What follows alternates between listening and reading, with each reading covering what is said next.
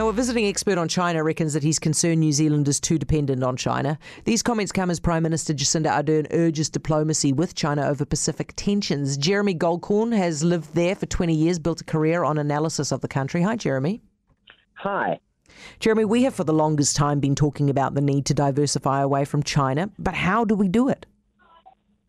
Well, that's a very good question. I'm probably not the person to answer it. I mean, I can talk to you about um, why it's a good idea to diversify, uh, diversify away from China.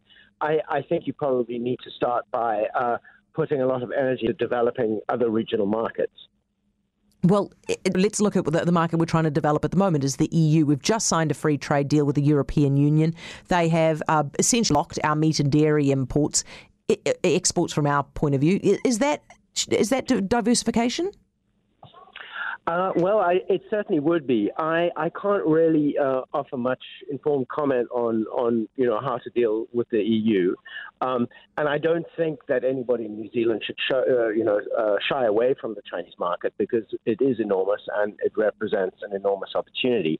But I don't think it should be taken for granted because. Mm if there are political problems that develop between New Zealand and China, which is very possible because this is a, a noisy democracy where people speak their mind, uh, and that doesn't always go down very well in, in Beijing, uh, then uh, exports will, will be a problem. Do you think it's incumbent on those big global players like the USA, like the EU, if they want us to be helping out with regards to China, to actually give us the opportunity? Like, should they be giving us free trade deals to help us out here? Absolutely, I, I, I, I agree with that, and uh, I think there's quite a lot of talk.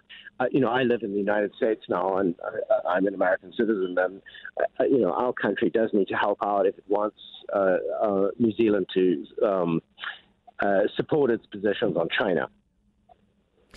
So, yesterday, the Prime Minister gave a speech which she thought um, was not conciliatory to China, although the Australians have read it as being as such and the Chinese have welcomed it. How, what did you make of it?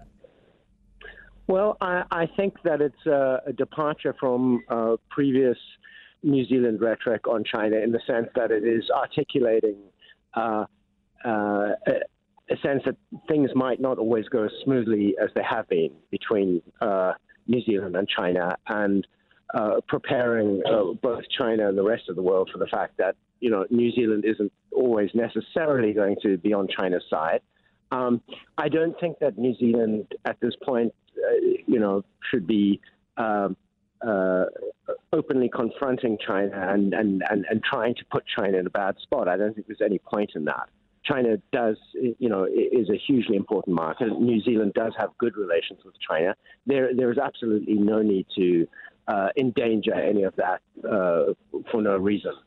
Um, so, uh, you know, I, I think uh, you, uh, people will read it. People from either side of political debates will read it from the position that they want to. Uh, I don't think it was a bad speech, um, and uh, I think that New Zealand should continue to try and define what its values are uh, internationally, um, and seek to make sure that it does genuinely have some kind of independence when it comes to both trade and foreign policy. What did you make of that um, warning of an espionage threat from China by MI5 and FBI bosses? Well, I think it's true. I'm not sure why they chose particularly now to make it. I don't think it's anything new.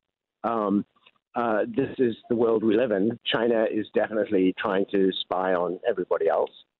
Uh, you know, but that said, everybody else is trying to spy on China too. So um, this is the reality.